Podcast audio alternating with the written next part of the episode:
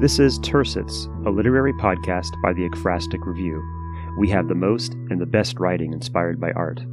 I'm your host, Brian Sammons.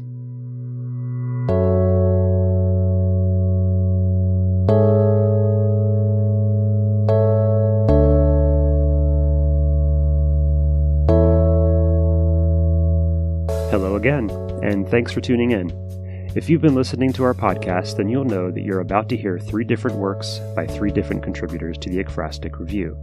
Today, we have Chisaroku, Kip Knott, and Eileen Ivey Sirota.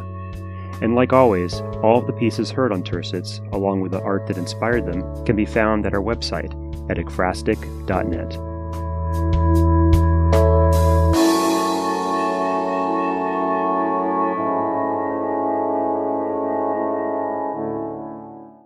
First up, Chisaroku.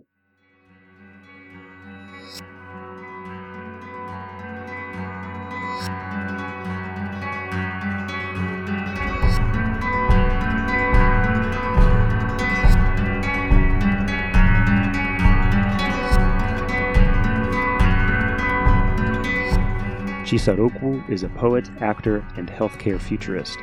She is grateful to have had her works published in many literary and academic journals. She is passionate about addressing trauma through the arts, is semi-obsessed with the indigenous religious traditions of the Igbo of eastern Nigeria, and completely obsessed with the Italian language. Find her on Instagram at Naijabella, spelled Naijabella.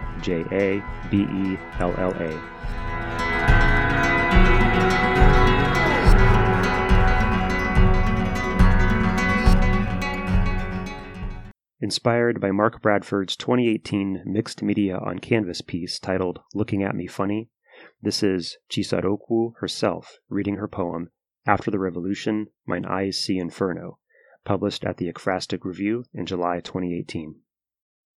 After the Revolution, Mine Eyes See Inferno, after Mark Bradford's Looking At Me Funny. Araminta's temple spews fury mixed with a ghost whisperer's song that leads them to the promised land. Moths to the flame of new land, donkey-eagled men trampling on blood-stained soil, hellfire below. Fly away. Fly, fly, fly. Lincoln is spread eagle cowering behind the black bone of slavery. Bear a mother's cross for Christ's sake. Amen. A man sees her face downcast, then sees her face again differently, her headless bonnet a milepost along Jubilee Street. Embers burn upon her chest, nipple-feeding armies sag under the press of deadwood colonies. Scratch the Amen corner in blue and orange. Voices are fire and vapor, traveling oceans to find the cutthroat where the deceased's cries lie. The ancestors' handprints fist children into recovery. Reparation is to see the slave man whose bottom half is blood. Your rage is protesting the time it takes to make blood boil. What is a lifetime? New York is under siege. The plains are on fire. The Mississippi's overrun with kink and tears. Scratch tragedy into a map, then look again. Divine comedy.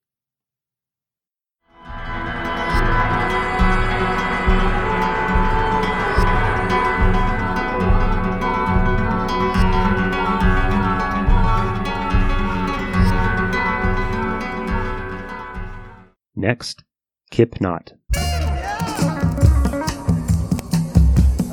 we are.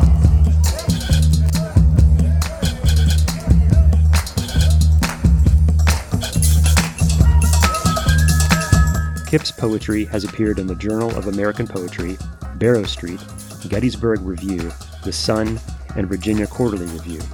He is also a regular monthly contributor to Versification. His debut full-length collection of poetry, Tragedy, Ecstasy, Doom, and So On, is currently available from Kelsey Books.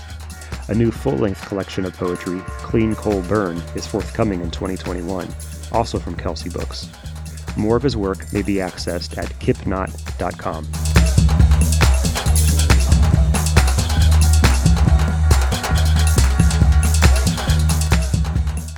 Inspired by various works of Mark Rothko, this is Seven Sadnesses by Kip Knott, published at the Ekphrastic Review in March 2020. Seven Sadnesses. Epigraph. You've got sadness in you, I've got sadness in me, and my works of art are places where the two sadnesses can meet. Mark Rothko. 1. Underground Fantasy, 1940. Did you see the people in this painting as iron bars of some hellish cell of your own making? Did you believe that if you kept stretching them, they would break free of your canvas prison? Did you see everyone around you as nothing more than unstruck matchsticks? Did you conjure these wick-thin underworld wraiths from nightmares? How could you know, in 1940, what the dead of Buchenwald would look like? 2. Untitled, 1948. After the war destroyed the human form, your paintings began to transform into some new life form, conjured from your own imagination. As creator, you could have titled this painting Zygote, or Embryo, or Fetus. Overture could have worked too, which suggests something bolder yet to come. As you grew older, you may have surrendered to the palette and designated the painting blue over orange and yellow. By the end of your life, you may have only been able to assign a number, maybe 3.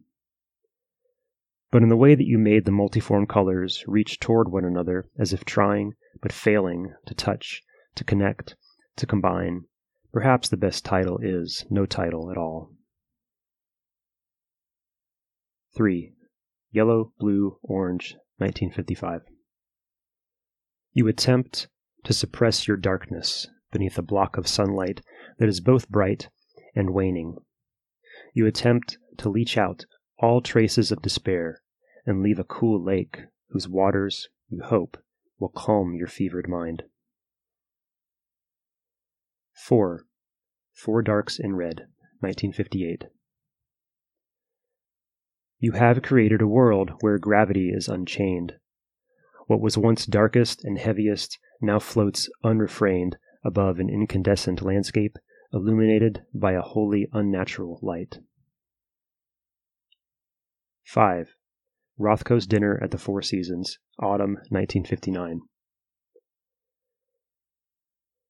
It was meant to be nothing more than a scouting expedition for a prospective new commission, an opportunity to examine the space where unsuspecting patrons would guzzle champagne, surrounded by the portals of your monolithic paintings. There was no better place, you believed, to wage war against a class of people who needed to face the abstract reality of a damaged world. You slowly scanned the swanky room, formulating a plan of attack. Your paintings, your weapons, would hang low, no higher than 5 feet from the floor, so that their detonations would devour everyone, consume the consumers, deposit the remains into some private void, only to be reconstituted back into something close to human. You saw this as your last chance to become godlike, to become creator, destroyer, and redeemer. But with each new bombastic course, caviar on ice, followed by watercress vichyssoise, followed by lobster thermidor, followed by, your appetite waned and your resolve disintegrated. When they ignited the crepe Suzette, you stood suddenly, your immaculate white serviette falling silently to the floor like a flag of surrender. Staring into the dancing blue flames, you realized for the first time that winning this war meant sacrificing yourself to the ravages of friendly fire. 6. Black on Maroon, 1959. A banner of blood stretched, decomposing, necrotic at the edges. Your sigil for a world undyingly loyal to suffering. 7. Number 4, 1964. Even you knew that sometimes there is safety in numbers. Even you, having lived so long, moving from one dark space to another, you who made a habit of inhabiting emptiness, you who saw your paintings not as windows, but as mirrors, You who buoyed yourself on the back of blackness, the way a dying star relies on the night to prove that it still has some light to give. Even you found those moments when you could not, or would not, name the darkness.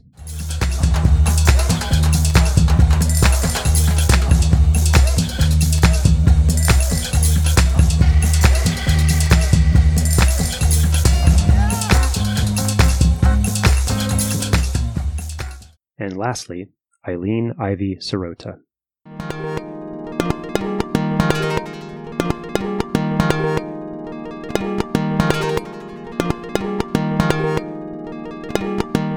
Eileen is the author of one chapbook, Out of Order, Finishing Line Press 2020. Her poems have been published in Calyx, District Lines, Beltway Poetry Quarterly, Lighten Up, and New Verse News, and will be included in the upcoming anthology, Fall 2021, called From Pandemic to Protest, from the Poeming Pigeon.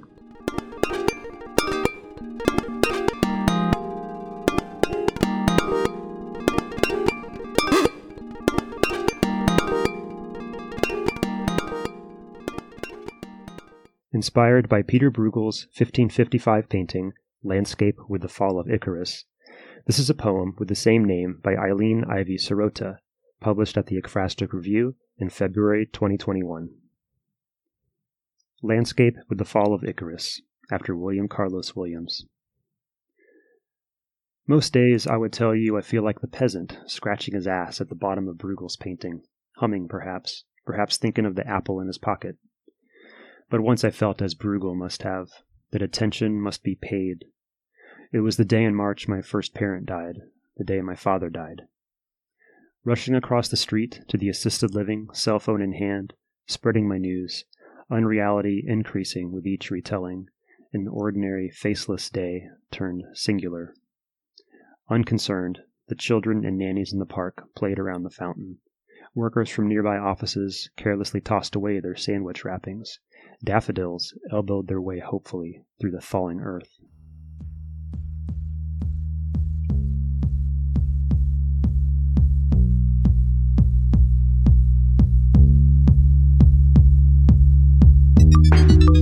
If you haven't been to our website lately, go take a look. There's a lot going on over there, from our Ekphrastic writing challenges, contests, columns, the bookshelf, ebooks, and of course, new Ekphrastic writing posted almost every day. Check us out at ekphrastic.net. By the way, it's entirely volunteer-run, so please consider making a donation while you're there. I know I speak for Lorette and all of the Ekphrastic Review team when I say that we truly appreciate your support. It means a lot. Let us know what you thought of today's show by emailing us at tercetspod@gmail.com. Lastly, thanks to all the writers and artists featured in today's episode and every day at the Ekphrastic Review. That includes Judati for allowing us to use his music as our intro and outro themes, and to No Nature, MWD, and Oval for making the music you heard in the interludes. I'm Brian, and this was Tercets. Thanks for listening. Until next time, stay inspired.